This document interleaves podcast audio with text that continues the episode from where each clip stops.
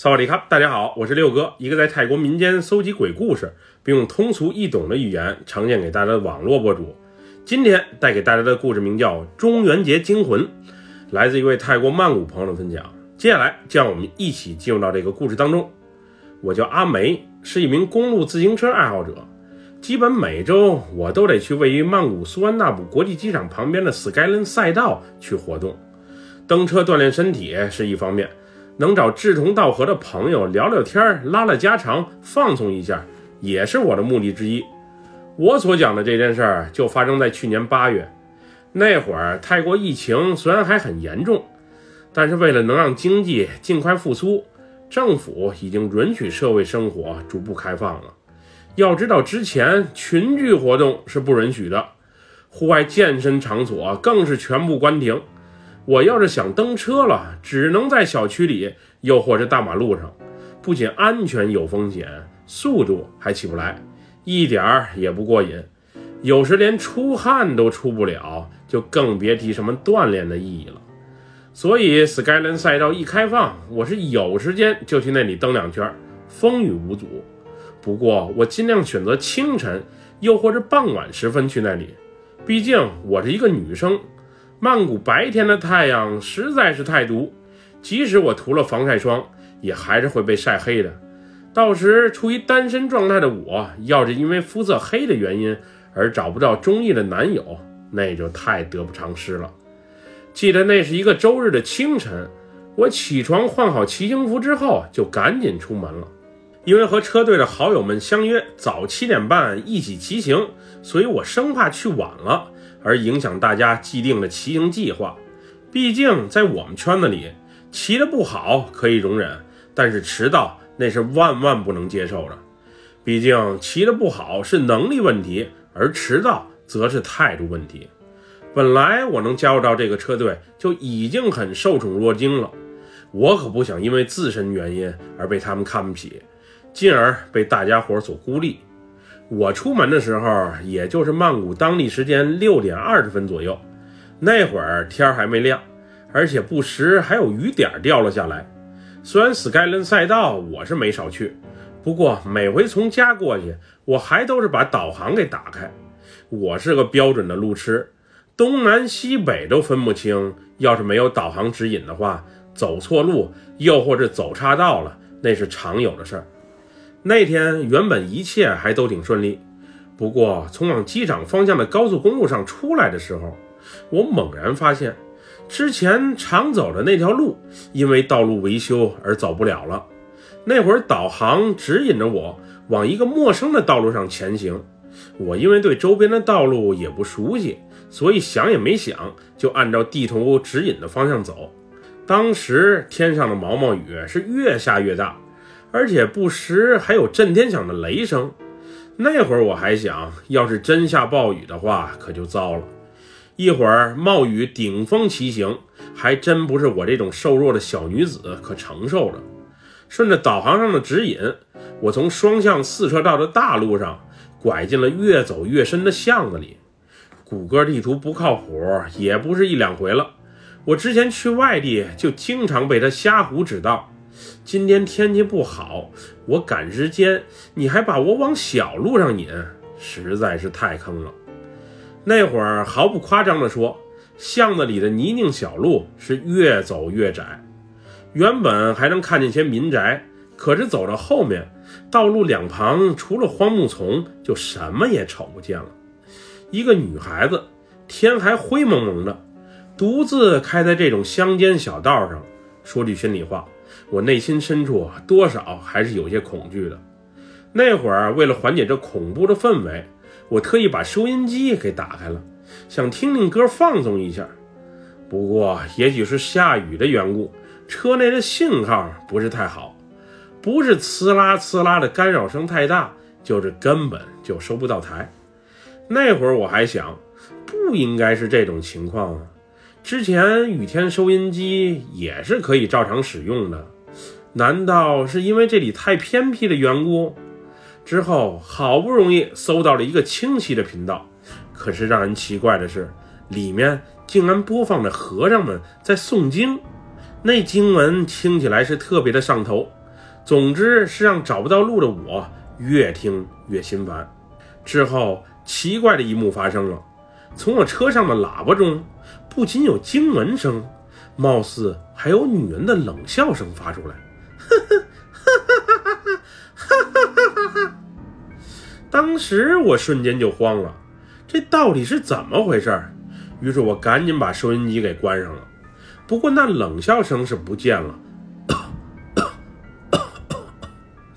两声老人的咳嗽声再次从我车内响起。我收音机都已经关上了，这声音我确认不是从喇叭里发出来的，它好像是从我车内传出来的。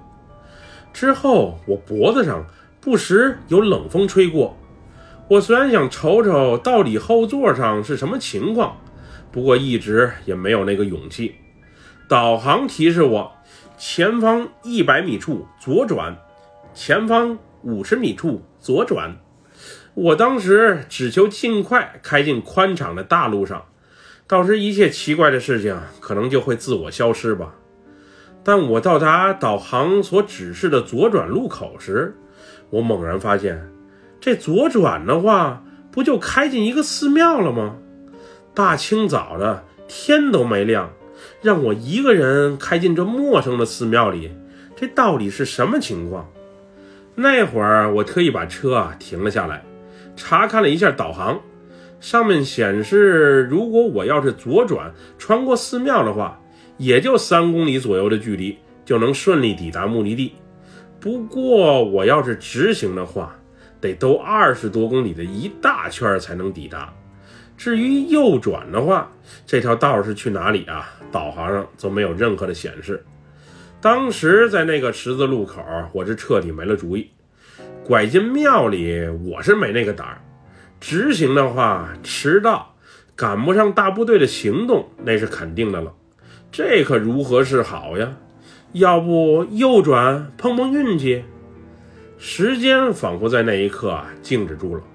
虽然现在回想起来，那一刻估计也就是一两分钟的事儿，但在当时看来却是异常的漫长。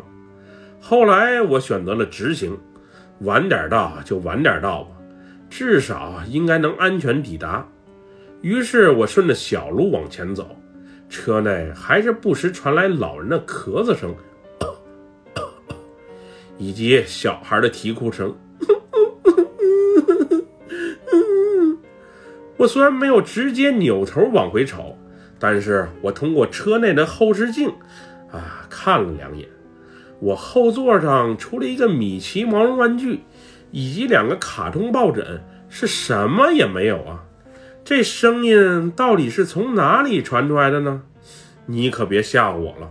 后来雨是越下越大，我不得不把雨刷器给打开了。在这泥泞的道路上，我是真怕出什么事儿。哪怕我今天迟到了，又或是不去登车了，我都认。只要我平平安安的能从这里走出去就好。不过十多分钟后，让我崩溃的一幕发生了。开了半天，我竟然又转回到了那个十字路口。我刚才是直行的，没有左转进寺庙，而我现在则是直接对着庙门，也就意味着我从刚才直行的那条路上转到了右转的那条路。这实在是太怪了。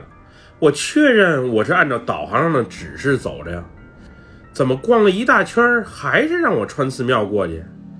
那会儿，在我惊慌落措之时，我能隐约感觉到有什么东西在碰触着我的肩膀，并且从我耳边传来一个老者“直行，直行，直行”的声音。那会儿我是彻底吓坏了，毫不夸张地说，我是连眼泪都被吓了出来。现在求谁都没用了，只能拜托老天爷来帮忙了。于是，无助的我闭上了双眼，双手在胸前行合十礼，然后小声的说道：“不管你是谁，无论你是何方鬼怪，还希望你啊能离我而去。我是真被你给吓怕了。只要你能离我而去，回头我定会去庙里替你做做功德和祈祈福。”前方路口左转。我这话刚一出口，紧接着导航就再次发出了提示音。这时我定眼一看，这导航竟让我回到原先来的那条路上。这到底是唱哪一出戏呀？而更加奇怪的是，在我说完那一番话之后，车里原本那些奇怪的声响就瞬间不见了。后来回到原路上的我，也就开了不到十公里，就顺利抵达了 Skyline 赛道。刚才那一切实在是太奇怪了，到底是谷歌地图不靠谱，还是冥冥之中有什么东西想借着导航把我引诱到另外一个地方？我是真的想不明白。虽然我出门很早，不过当我到达车队的集合地点时，大部队已经出发了。原本周末这围绕苏安纳普机场一大圈，长达二十多公里的赛道上，应该会有不少人的。不过那一天却格外的冷清。迅速骑上赛道的我，只求能赶紧追上大部队的进度，也就晚了二十分钟左右，估计一会儿能跟上几个掉队的脚步。其实我到达赛道的时候，虽然天空还是灰蒙蒙的。不过雨水比之前是要小了不少，我一人在赛道上驰骋的，心里啊稍显忐忑，但是还挺享受这一刻的。每当骑行的时候，也是我最放松的一刻，只有这时能让我忘却生活和工作上的烦恼，彻底的回归自我。骑出去五公里左右，我身后传来了车轮压水花的声音。当时我想，终于碰到一同骑行的人了。今天赛道上格外冷清，有个人陪伴在身边，胆子也瞬间壮大了不少。不过让我奇怪的是，那人，准确的说，那个稍显模糊的人影儿，始终跟在我的车后方，从来不超越。因为车上也没有反光镜，所以我也就回头的时候能瞅清啊，到底是什么情况。当时我感觉好像是有个女生跟在我身后，看身材还蛮不错的，至少腿比我要长。跟在我身后，莫非是想让我帮他挡着风？既然你愿意跟骑，那就随你吧。那天我状态不错，再加上气温凉爽，于是我准备一口气儿蹬完二十三公里，再找地方休息。至少和大部队一起蹬一两个回合，再回家也不迟。谁曾想，当我骑过赛道上第二个休息点时，天上的雨点啊就越落越大。即使我戴着防风护目镜，可是还是极大程度影响到了我的骑行。后来我则彻底被淋成了落汤鸡。于是我觉得，当骑行到十五公里处，也就是第三个休息站的时候。到那里啊，稍作停息，待天气好些之后再继续前行吧。我到休息站之后，先把自行车停在一旁，然后上了趟卫生间，顺便把头发和衣服整理一下。当我回来的时候，之前跟在我身后的那个身材不错的女生已经坐在休息区的椅子上了。那会儿我还奇怪呢，你自行车停哪儿了？我怎么没瞅见呀？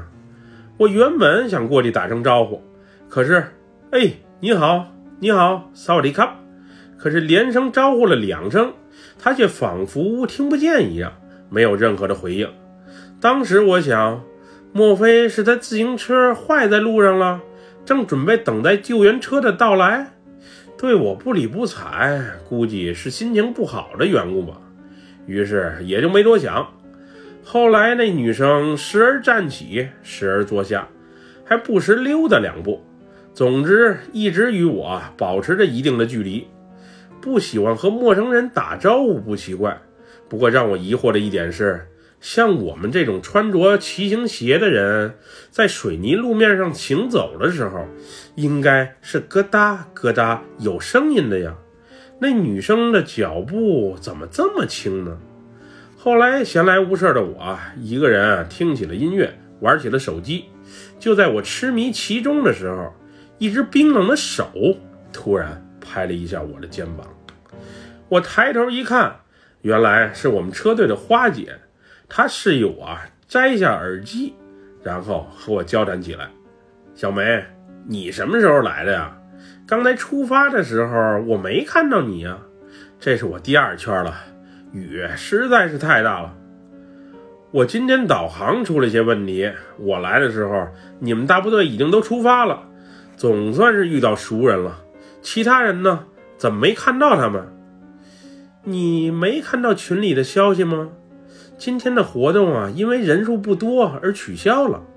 我是在家里闲着没事儿，所以过来运动运动。我刚才在路上还看见东哥和马姐了。今天咱们车队应该也有人来，不过都是自发的。取消了？为啥呀？不是都约好了吗？我昨晚睡得早，没瞅他们后来在群里发了什么。今天是中元节，也就是俗称的鬼节，再加上昨天查天气预报的时候，发现今天全天都不定时的有暴雨，于是就取消骑行活动了。你对蹬车看来还挺执着，不然也不会来的。不过今天来蹬车的人确实是少。你刚才都是一个人独自骑行吗？啊，我一直都是一个人骑行。不过，在我身后还跟着一个女生。咦，她刚才就坐在那里休息呀？人呢？去哪儿了？怎么不见了呢？这时，我注意到花姐的脸上突然露出一种不自然的表情，然后缓缓地说道：“你说的是一个穿着橙色骑行服的短发女生，身材不错，个子还挺高的那个吧？”对呀，花姐，您刚才也看见他了？没，没有。等雨小一点之后，咱们赶紧继续出发吧。回头我再和你说。那会儿我还想，花姐这到底是怎么了？平时她是我们车队的大姐大和开心果，难道那个女生是她情敌，所以才会让她惊魂失措地显露出如此表情？不过这是人家的隐私问题。人家不愿意多说，我也就别问了。后来没多久，天空就开始放晴，而我和花姐也就再次踏上了骑行之路。最后七公里，对我们这些常骑行的人来说是非常非常短的一段距离，也就十多分钟的时间，我们就顺利抵达了终点。那会儿，花姐原本准备离开了，不过看我还意犹未尽，于是又陪我再蹬了一圈。后来带着一圈骑行完之后，花姐先是去便利店一趟，给我俩一人买了瓶维他命水，之后缓缓地打开了话匣子。刚才要不是天空放晴，我是不想再蹬那一圈的。怎么了，花姐？您身体状态不佳，累了？没有。刚才你在休息站提起的那个女生，你还记得吗？那个穿着橙色骑行服、身材不错的女生，我还奇怪怎么后来一直没见着她。我原以为她车坏了，在等救援车的到来，不过也没看见救援车过来呀。她人还不见了，确实是挺奇怪的。那女生叫小西，前年的时候因为心脏骤停，死在了赛道上。此后傍晚或深夜时分。时常有人声称在赛道上，又或是休息站能看到她的身影。那个女生我认识，还聊过两句，挺不错的一个女孩子，长相俊俏，身材也好。就这么突然离世了，真是挺可惜的。花姐，您可别吓唬我。您的意思是，那个穿橙色骑行服的女生，她不是人，而是鬼？嗯，应该是吧。今天是什么日子？难道你忘了吗？您刚才说今天是鬼节。嗯，昨晚我家邻居就开始祭拜了。据说鬼节期间阴气重，今晨阴雨蒙蒙，能看到他的身影也就没什么奇怪的了。这就是我的故事。或许是受了花姐这一番话的影响，此后我骑行大都选择天气好的时候，又或是有朋友陪同的情况下。那天早上导航频出问题，以及我车里的奇怪声响，确实是给我吓坏了。后来在赛道上又遇到了孤魂野鬼小西，这一切的一切让我这个无神论者此后是见佛就拜。我不求别的，只求那些灵异事件别再出现在我的身边了。不过说句心里话，烧香拜佛也不是很管用。每回我都祈求上天能赐予我一个温柔、体贴、专一的男友。可我碰上的不是有妇之夫，就是花心渣男，总之是很受伤。最后，我再奉劝大家一句：鬼节的时候一定要多加小心。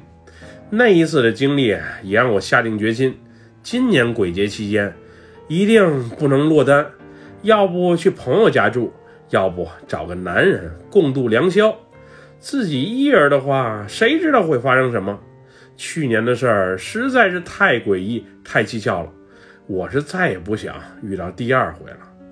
本期故事就分享到这里，喜欢六哥故事的朋友，别忘了点赞和关注哟。